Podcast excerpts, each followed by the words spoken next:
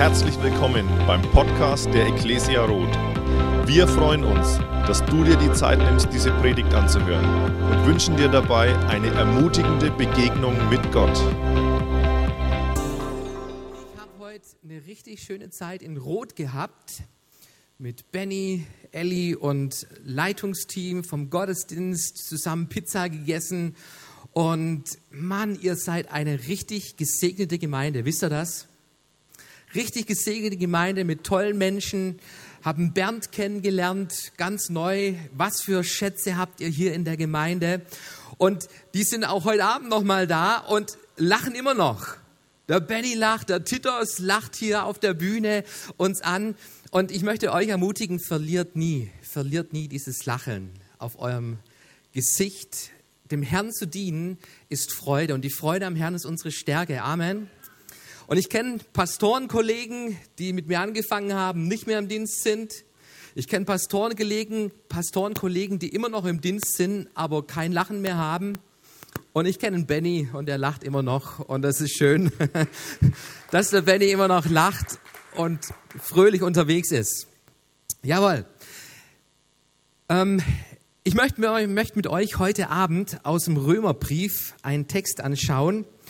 Und da geht es auch um ein Riesenvorbild in meinem Leben von einem Mann Gottes, der das Lachen nie verloren hat, die Freude am Herrn bewahrt hat bis zum Ende, nämlich Paulus. Und wenn du deine Bibel dabei hast, wir steigen gleich ein in unseren Text deine Bibel dabei hast oder du schaust hier auf den Monitor nach vorne, dann beginnen wir mit Kapitel 1, Vers 7 an alle in Rom, allen geliebten Gottes berufenen Heiligen in Rom, Gnade euch und Friede von Gott, unserem Vater und dem Herrn Jesus Christus. So beginnt Paulus seinen Römerbrief. Es ist einer der ersten Verse in seinem Römerbrief. Und ich weiß nicht, wie es dir geht, wenn du einen Brief bekommst. Die Anrede ist schon wichtig, oder? So, ähm, wenn du einen Brief bekommst mit Hi, Hallo, Hey, dann weißt du, wir leben im 21. Jahrhundert. Ähm, der Paulus in seinen Briefen die Anrede an die Heiligen in Rom, an die Geliebten, an die Berufenen. Und da geht mir sofort das Herz auf. Wenn jemand mich so anspricht, wenn jemand mit so einer Einleitung beginnt, wow, hey, Geliebter, Berufener, Heilige. Und wie schön ist es, dass wir nicht katholisch sein müssen, um heilig zu sein. Katholisch in dem Sinn, wenn du gestorben bist und ein Wunder vollbracht hast, dann wirst du vom Papst heilig gesprochen in der Bibel, du, da ist jeder, der Jesus kennt, der Jesus begegnet ist, der ist heilig. Weißt du das? Du bist ein Heiliger. Lass dir das mal durch den Kopf gehen. Du bist berufen, du bist geliebt. Das ist die Anrede von Paulus. Und dann findest du die Unterschrift von Paulus. Wenn du wissen willst, welcher Brief ist von Paulus geschrieben, dann merk dir diese Grußformel. Gnade und Friede sei mit euch. Gnade und Friede. Das ist die Unterschrift, die du von Paulus findest in allen seinen Briefen. Gnade und Friede. Und diese Reihenfolge ist auch wichtig. Es gibt nämlich keinen Frieden, ohne die Gnade Gottes erlebt zu haben, ohne dich dafür geöffnet zu haben. Nicht deine Werke können den Frieden Gottes hervorbringen, sondern es ist die Gnade. Ein Geschenk Gottes. Ein Geschenk, absolutes Geschenk Gottes. Und ähm, Paulus erfährt weiter in diesem Kapitel, wenn du dir die nächsten Verse anschaust von Vers 8 und wir lesen das mal gemeinsam und alles was rot ist, möchte ich euch bitten, dass ihr laut mitlest, ja? Aufs erste Danke meinem Gott durch Jesus Christus euer aller Wegen, dass euer Glaube verkündigt wird in der ganzen Welt. Denn Gott ist Zeuge, dem ich in meinem Geist an dem Evangelium seines Sohnes diene, wie unablässig euch erwähne alle Zeit in Gebeten, in dem flehe, ob nun endlich einmal durch den Willen Gottes so glücklich sein möchte, zu euch zu kommen. Denn verlangt sehr, euch zu sehen, damit euch etwas geistliche Gnadengabe mitteile, um euch zu stärken das heißt aber, um bei euch mitgetröstet zu werden, ein jeder durch den Glauben, der in dem anderen ist, sowohl euren als will aber nicht, dass euch unbekannt sein, Brüder, dass oft vorgenommen habe, zu euch zu kommen und bis jetzt verhindert worden bin, damit auch unter euch einige Frucht haben möchte, wie auch unter den übrigen Nationen, sowohl Griechen als auch Nicht-Griechen, sowohl Weisen als auch Unverständigen bin, ein Schuldner. Dementsprechend bin so viel an ist willig, auch euch, die in Rom seid, das Evangelium zu verkündigen. Wow, hey, ihr seid voll da, Hammer. Ich weiß nicht, wie, wie, ob ihr jetzt mitgezählt habt, wie viele Personalpronomen in diesem Text drinstecken. Ich habe es mal durchgezählt, ich bin auf 17 gekommen.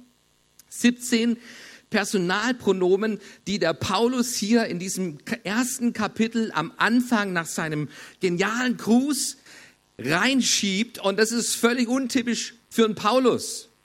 Weil Paulus, er wusste, er wusste die, die Theologie vom Kreuz, die Theologie von Christus und die Theologie vom Kreuz heißt, heißt, mein Ich ist gestorben. Oder? So, das ist doch eine ganz wichtige Botschaft im Neuen Testament. Wenn wer sein Leben verliert um Christus willen, der wird's gewinnen. So, die, die, die wichtigste Botschaft, die Jesus verkündigt hat, die du in allen Evangelien drin findest. Du findest nicht alles in allen vier Evangelien, nicht alle Geschichten, nicht alle Lehren, aber es gibt eine Lehre, die findest du in allen Evangelien, die Jesus den Menschen gepredigt hat, als er hier auf dieser Erde war. Und diese Botschaft lautete, verleugne dich selbst. Komm zum Kreuz und stirb und du wirst das neue Leben in Christus finden. Und ich habe mich gefragt, hey, warum, warum benutzt Paulus so viele Personalpronomen in diesem ersten Kapitel? Er tut es in, in dem Rest des Briefes, findest du nicht mehr so viele Personalpronomen wie hier in diesem ersten Kapitel. Und ich glaube, Paulus, er macht uns hier etwas deutlich. Er macht uns deutlich, was in seinem Leben geschehen ist, was in seinem Herzen stattgefunden hat. Nämlich nicht mehr ich, er, Paulus, sein Alterswesen, das im Vordergrund steht, sondern wenn du dir diesen Text anschaust, wir werden ihn durchgehen heute Abend, dann stellst du fest, hier ist das Herz eines Christen. Hier offenbart sich ein Nachfolger Jesu und du kannst in dieses Herz hineinschauen und feststellen, was einen Christen kennzeichnet, was einen Christen ausmacht, wie sein Leben verändert worden ist, weg von einem egoistischen Ich hin zu einem Ich, das lebt zur Ehre des Herrn. Und ich lade dich ein, heute Abend einmal so einen Herzenscheck mit dir zu machen. Leg mal deine Hand auf deine Brust und du merkst, da schlägt dein Herz, dein Ich.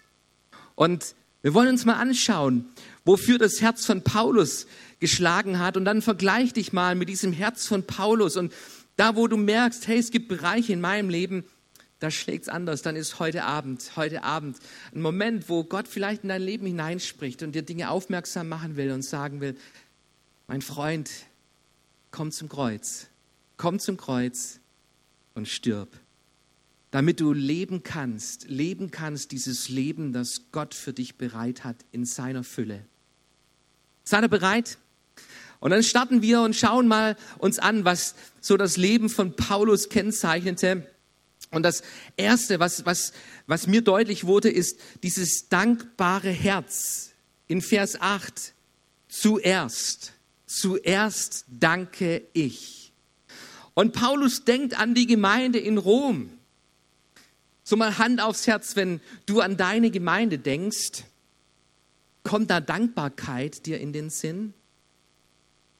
Paulus, er war noch nie in Rom gewesen, er kannte die Menschen kaum, er kannte ein paar Mitarbeiter in dieser Gemeinde, aber was er über diese Gemeinde denkt, ist eine Dankbarkeit. Zuerst danke ich für euch, für eure Gemeinde da in Rom. Und der Paulus war, war kein Greenhorn. Wenn es um Gemeinde geht, dann gibt es ja so eine, eine, gewisse Illusion, diese rosa Wolke von Gemeinde in der Gemeinde, das ist, das ist die heile Welt. alles voll mit Heiligen, mit Geliebten, mit Berufenen. Da gibt's doch keine Probleme oder keine Schwierigkeiten. Da gibt's doch keinen Streit mehr, da gibt's doch keine Konflikte mehr. Weit gefehlt. Paulus, das war ein Insider. Der kannte Gemeinde durch und durch. Wenn der an Gemeinde dachte, dann, dann wusste er von allen Geschichten. Er, er kannte Korinth, eine Gemeinde, wo es drunter und drüber ging, wo es Probleme gab, noch und nöcher, Streit, Uneinigkeit, moralische Verfehlen. An die Galater, an die Galater, da schreibt Paulus, dass sie sich nicht auffressen sollen, wenn sie sich begegnen. Er kannte in der Gemeinde, dass es, dass es Streitpunkte gibt, auch Lehrdifferenzen geben kann in der Gemeinde. Paulus er kannte die Gemeinde von Jesus. Aber wenn er an Gemeinde denkt, dann hat er ein dankbares Herz. Ein dankbares Herz. Und ich möchte dich fragen, in deinem Herzen hast du die Dankbarkeit, die Dankbarkeit in deinem Herzen deiner Gemeinde gegenüber, wie Gott über deine Gemeinde denkt, wie Gott über die Menschen in dieser Gemeinde denkt. Und klar, wir sehen die Menschen und wir kennen die Fehler, wir, wir wissen das Negative, aber bleib daran bitte nicht hängen. Bleib daran bitte nicht hängen, sondern auch an diesem Punkt. Komm zum Kreuz und stirb und merk eins, es geht nicht um dich. Es geht nicht um dich. Wir haben heute hier kein einziges Lied über dich gesungen, oder? Es ging nur um Jesus. Und an diesem Kreuz, an diesem, bei unserem Herrn Jesus Christus, da versammeln wir uns. Und ich habe festgestellt, hey, als Christ habe ich ein dankbares Herz. Und für mich ist es ein Prüfkriterium. Ein Prüfkriterium, wo ich mich immer wieder überprüfe. Hey, wenn ich an meine Gemeinde denke, ist dieser Frust, das Negative, ist das groß oder, oder ist da Dankbarkeit in meinem Herzen? Zu mir kommen immer wieder Menschen und die sagen mir, Pastor, wie kann ich den Willen Gottes erkennen für mich und mein Leben? Willst du den Willen Gottes rausfinden für dein Leben? Du, dann, dann schlag deine Bibel auf in 1. Thessalonicher 5, Vers 18 und da steht drin, seid dankbar, denn das ist der Wille Gottes in Christus Jesus an euch. Das ist der Wille Gottes. Dankbarkeit in allem. Hey, seid dankbar für, für eure Gemeinde. Ihr habt so viel Grund. Und, und, und schaut, bleibt nicht hängen bei Negativen. Ich glaube, dass, dass es auch bei euch Fehler gibt, hundertprozentig. Aber solange der Benny das Lachen im Gesicht hat, weiß ich, hey, hier ist eine Gemeinde, die hat das Herz Gottes, die lebt mit Jesus, die ist mit Jesus unterwegs. Und so hab, hab ein dankbares Herz ein dankbares Herz auch für deine Gemeinde. Das Zweite, was mir in diesem Text auffällt, Paulus, er war ein Beter. Ein Beter in seinem Herzen, da findest du das Gebet und er bringt es auf den Punkt, dass, dass er betet, unablässig, alle Zeit in, in seinen Gebeten. Da betet er, alle Zeit. Ich weiß nicht, wie dein Gebetsritual aussieht, ob es morgens an einem bestimmten Ort, auf einem bestimmten Stuhl stattfindet und du einen gewissen Rhythmus hast. Und ich habe das auch. Und ich liebe es. Ich liebe es, auf meinem Sessel mit meinen Füßen jetzt an der Heizung aus dem Fenster rauszuschauen, aufgeschlagene Bibel auf meinem Schoß. Und diese Zeit mit Gott, ich genieße sie. Und dann kommt der Alltag mit den To-Dos, mit den Herausforderungen, mit all dem, was, was da auf uns zukommt. Und ich für mich habe festgestellt, dieses Allzeitbeten ist doch ein bisschen schwierig, oder? Also nicht mal ein hauptamtlicher Pastor kriegt es auf die Reihe, allzeit zu beten, wie wir es uns da vielleicht irgendwo vorstellen. Aber ich habe festgestellt, ich glaube, der Paulus, ihm geht es nicht um, um ein Mönchsein, wo wir uns zurückziehen auf einen einsamen Berg, abgeschottet von allem, sondern dass in unseren Gedanken, in unserem Alltag wir immer wieder beim Herrn landen. Immer wieder. Wenn du in deinem Alltag unterwegs bist, in deinem Leben unterwegs bist, wo landest du dann? Und ich stelle fest, oft landen wir bei unseren Sorgen, oder? Kennt ihr das? Hey, du wachst morgens auf und, und was, ist, was ist das erste Präsent? Sorgen. Du, du bewegst es den ganzen Tag über, gehst du durch, durch deinen Tag, du arbeitest, bist abgelenkt, du kommst zur Ruhe, was ist da? Sorgen. Du legst abends im Bett, bist am Einschlafen, was ist da? Sorgen. Es gab so einen, Arbeiter in einer Firma und der kam jeden Tag sorgenbeladen in die Firma. Nie ein Lächeln auf dem Gesicht, sondern immer alles negativ und, und irgendwo die Hoffnung hat gefehlt und hey, alle, alle fragten sich, Mann, was muss geschehen, dass in dem Leben sich was ändert? Und eines Tages tauchte er frühmorgens auf und ein Lächeln auf dem Gesicht und guten Morgen, was für ein schöner Tag heute. Und die wunderten sich alle, schauten ihn an und sagten, Mensch, was ist denn dir passiert? Und er sagte, ich habe jemanden gefunden, der all meine Sorgen übernimmt, sich um all meine Sorgen kümmert. Und die Leute fragten, hey, wo gibt es denn sowas? Ja, ich habe ein Inserat gefunden, ähm, da bietet jemand seine Dienste an, Sorgen zu übernehmen, den habe ich gebucht, den bezahle ich. Ja, was, was zahlst du dem monatlich? Ja, 5000 Euro. Aber äh, du, du verdienst ja gar keine 5000 Euro. Wie, wie, wie, wie machst du das? Ja, das ist jetzt seine Sorge. Ähm, was machen wir mit unseren Sorgen? Also bei den Sorgen ist es uns irgendwo klar, hey, das, das kriegen wir auf die Reihe, oder? Allzeit. Allzeit Sorgen, das können wir ziemlich gut. Und der Paulus sagt, hey, wir sollen allzeit im Gebet, im Gebet ringen. Ich möchte dir einen Bibelvers zeigen, ein Bibelvers ähm, in Philippa 4, Vers 6. Da heißt es, sorgt euch um nichts sondern in allen Dingen lasst eure Bitten in Gebet und Flehen mit Danksagung vor Gott kund werden. Und ich finde diesen Vers so interessant, weil auf der einen Seite findest du das Sorgen. Das Sorgen, das, das kennen wir alle. Hey, da, da, da sind wir gut drin. In unseren Gedanken, in, in unserem Alltag. Wir landen oft bei unseren Sorgen. Und auf der einen Seite findest du die Sorgen in diesem Vers und auf der anderen Seite findest du das Gebet. Und ich habe festgestellt, du, das Gebet ist ein Heilmittel gegen Sorgen. Weißt du das? Wenn du deine Sorgen eintauschen willst, eintauschen kannst in, mit Gebet, dann bist du der Gewinner der Gewinner. Und du, du findest dich auf der Seite, wo Paulus in seinem Leben unterwegs war. Er hat sich nicht mehr von seinen Sorgen, von seinen Ängsten, von, von den Nöten, von den Bitten allein bestimmen lassen, sondern er ist da an diesem Punkt hingekommen, wo er sagt, hey, ich habe ein Gebetsleben entdeckt. Wenn, wenn Sorgen kommen wollen, Gebet ist da. In meinem Alltag, wenn ich, wenn ich zur Ruhe komme, wenn ich, wenn, ich, wenn ich irgendwo an einem Punkt bin, wo mit meinen Gedanken beschäftigt bin, du, dann will ich bei Jesus landen. Dann will ich bei Jesus landen und vor ihm stehen und mein Leben mit ihm besprechen. Und wir, die Wahrheit ist, wir haben jemanden, der für uns sorgt. Jesus ist dieser Sorger. Er ist unser Sorger. All unsere Sorgen, du darfst sie auf ihn werfen. Tu es im Gebet. Und du hast ein Herz, das richtige Herz, so wie der Apostel Paulus in diesen Versen es uns mitteilt. Ein dritter Punkt ist, ein Herz, in diesem Text findest du ein Herz, das sich dem Willen Gottes unterordnet.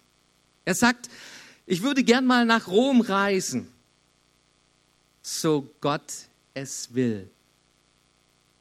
Wenn es der Herr will, dann wird es geschehen. Und an dem Punkt, an dem Punkt, du, da, da ist Paulus, Paulus für mich auch ein Riesenvorbild. Einer, der nicht aufgab, der an dem Willen Gottes festhielt und, und äh, Wünsche hatte und Träume hatte und Ziele hatte in seinem Leben. Und wenn es der Herr will, dann wird es geschehen. Kennt ihr die Geschichte von KFC? Wer liebt KFC?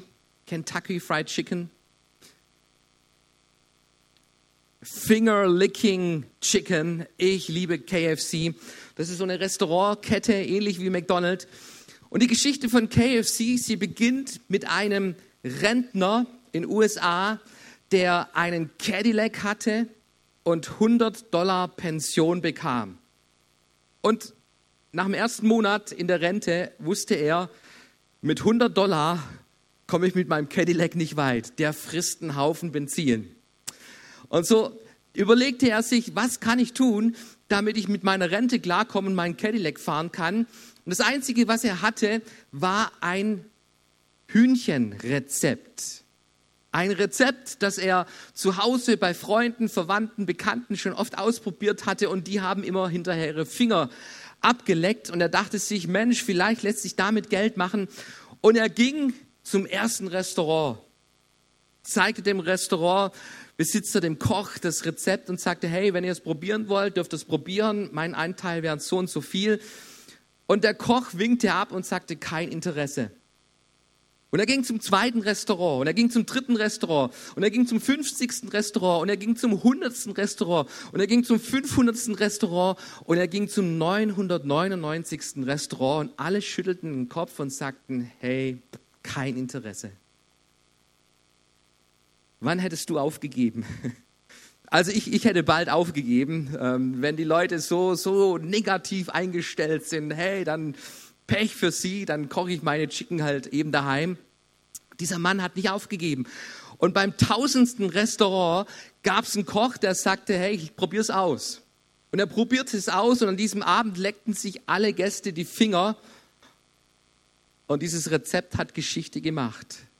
Ein anderer Unternehmer hat davon Wind bekommen, hat sich die Lizenz dazu gekauft und dadurch ist KFC entstanden, weil da jemand nicht aufgegeben hat, weil da jemand bereit war, an die Türen zu klopfen, an die Türen zu klopfen und nicht aufzugeben. Gott will, dass du nicht aufgibst. Und Paulus er war einer, der, der nie aufgab, der dran blieb. Und ich finde es immer interessant, wenn ich so an diesem Text hier lande und ähm, mir darüber Gedanken mache. Paulus wünscht sich, nach Rom zu kommen. Und wenn du die Bibel liest und weiter liest in der Bibel, in der Apostelgeschichte vor allem, dann stellst du fest, jawohl, Paulus hat es eines Tages nach Rom geschafft. Aber anders als er sich vielleicht vorgestellt hat. So, wir, wenn wir nach Rom reisen, dann, dann stelle ich mir einen angenehmen Flug vor, Stewardess, die mich bedient, ich lande auf dem Flughafen und dann mache ich Sightseeing in Rom und besuche eine Kirche dort und freue mich über diese Megastadt. Paulus, er kam nach Rom, aber nicht als Tourist, nicht indem er ein Ticket buchte, sondern dieses Ticket wurde bezahlt vom Cäsar in Rom. Als Gefangener, als Gefangener landete Paulus in Rom. Der Wille Gottes. Hey, was, was, was ist Gottes Wille für mein Leben? Und liebe Schwester, lieber Bruder, ich weiß nicht, wo du gerade drin steckst, wo du gerade durchgehst, durch welche Situationen, Herausforderungen du durchgehst. Ich habe da keine Ahnung. Ich, ich kann nicht in dein Herz hineinschauen. Aber ich möchte dich ermutigen, halte fest. Halte fest an deinem Gott. Halte fest an dem Willen Gottes, für ihn zu leben, nach seinem Reich zu trachten an erster Stelle. Und er wird sich um alles andere kümmern. Und vielleicht ist es kein Spaziergang, aber ich verspreche dir eins, wenn du durchgehst, durch deine Herausforderungen, den Weg mit Gott gehst, du wirst am Ziel landen und am Ziel wirst du es nie bereuen, sondern du wirst eine Krone empfangen von deinem Herrn. Paulus, er hatte ein Herz, das sich dem Willen Gottes unterordnet. Und du findest auch in dieser Situation keine Rebellion, keine Undankbarkeit Gott gegenüber, hey, ich habe es mir ganz anders vorgestellt. Nee, du findest einen Paulus in Rom und er lebt für Jesus im Gefängnis und er schreibt Briefe aus dem Gefängnis heraus. Epheser, Philippa. Wir haben diese Briefe, weil Paulus im Gefängnis war, dort war und er nicht aufgegeben hat, nach dem Willen Gottes zu leben. Und noch ein letzter Punkt. Paulus, er hatte ein Herz für die Verlorenen.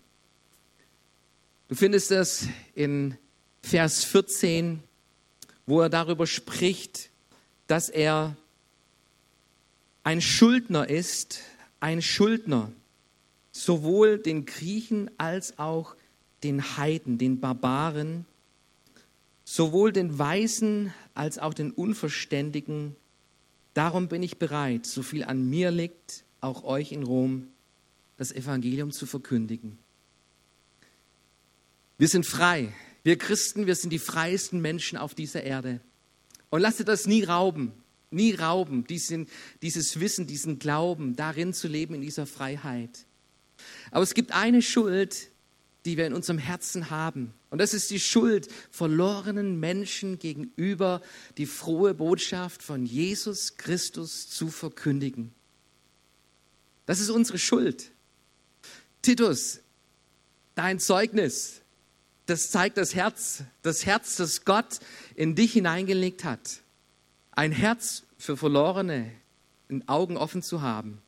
Und ich bin gespannt, wie die Geschichte weitergeht, weil an der Stelle, da darf sie nicht stehen bleiben. Nämlich du bist ein Schuldner, ein Schuldner diesem Sixt-Verkäufer noch äh, zu dienen, in der Kraft Gottes für ihn zu beten, hey, das Evangelium zu verkündigen. Wir sind Schuldner.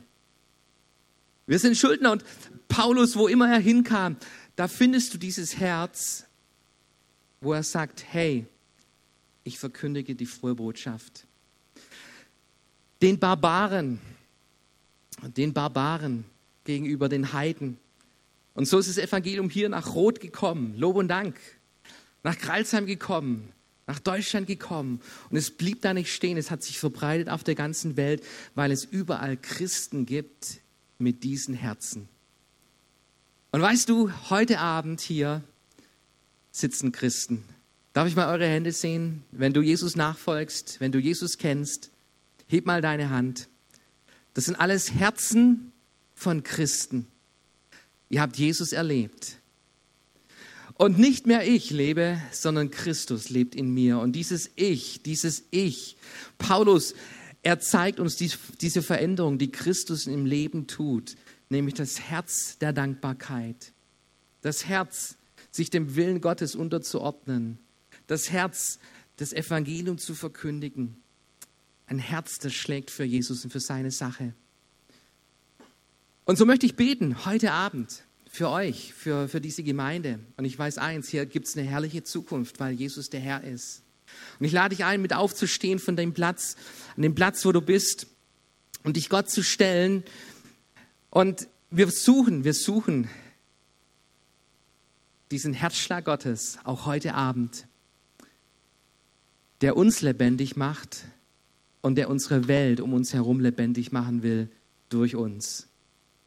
Herr Jesus, ich danke dir für heute Abend, für diese Gemeinde hier in Rot, für Benjamin und Elli und die vielen Mitarbeiter, die deinen Herzschlag hier haben. Danke für ihr Lachen auf dem Gesicht und es soll nie aufhören. Herr, ich bete darum, dass unsere Freude an dir stark bleibt, stark bleibt bei all den Herausforderungen. Und ich danke dir für das Wort von Paulus, Herr, wie er, wie er uns sein Herz zeigt und an welchen Stellen es schlägt in seinem Leben, wo du es verändert hast. Und Herr, so bete ich, dass, dass in diesem Haus Dankbarkeit groß ist. Dankbarkeit füreinander, Dankbarkeit für die Leitung, für Benjamin als Pastor, für die anderen Pastoren, für eine junge Mannschaft, eine junge Generation, für, für Kinder, die hier sind und auch für die Omas und Opas, die in diesem Haus sind. Herr, wir danken dir für Gemeinde, für diese Familie, für diesen Schatz, den wir haben, mitten hier an diesem Ort. Halleluja. Und Herr, ich möchte dich bitten, dass du uns jetzt an den richtigen Stellen auch heute Abend ansprichst, Heiliger Geist, dass du durch die Reihen gehst und dass du uns groß machst, wo, wo du unsere Herzen verändern möchtest. Herr, wir wollen das Evangelium verkündigen mit Freimut, mit Hingabe, mit Leidenschaft. Soll uns nichts abhalten davon, keine Furcht. Herr, keine falschen Prioritäten. Wir sind Schuldner. Herr, wir lieben das Evangelium. Wir wollen es gern weitergeben. Und ja, ich danke dir für diese Woche, Gelegenheiten, wo du jedem Einzelnen hier schenkst, meiner Geschwister, um das Evangelium zu verkündigen. Und Herr, wir ordnen uns deinem Willen unter, in allen Situationen, in allen Umständen. Herr Jesus, wir wollen nicht frustriert sein, wir wollen nicht rebellisch sein, sondern Herr, was du willst, das soll geschehen, wie im Himmel, so hier auf Erden in Rot. Segne du diese Gemeinde überreich mit, deinem, mit deiner Kraft, mit deiner Freude und mit Zeichen und Wundern. Amen.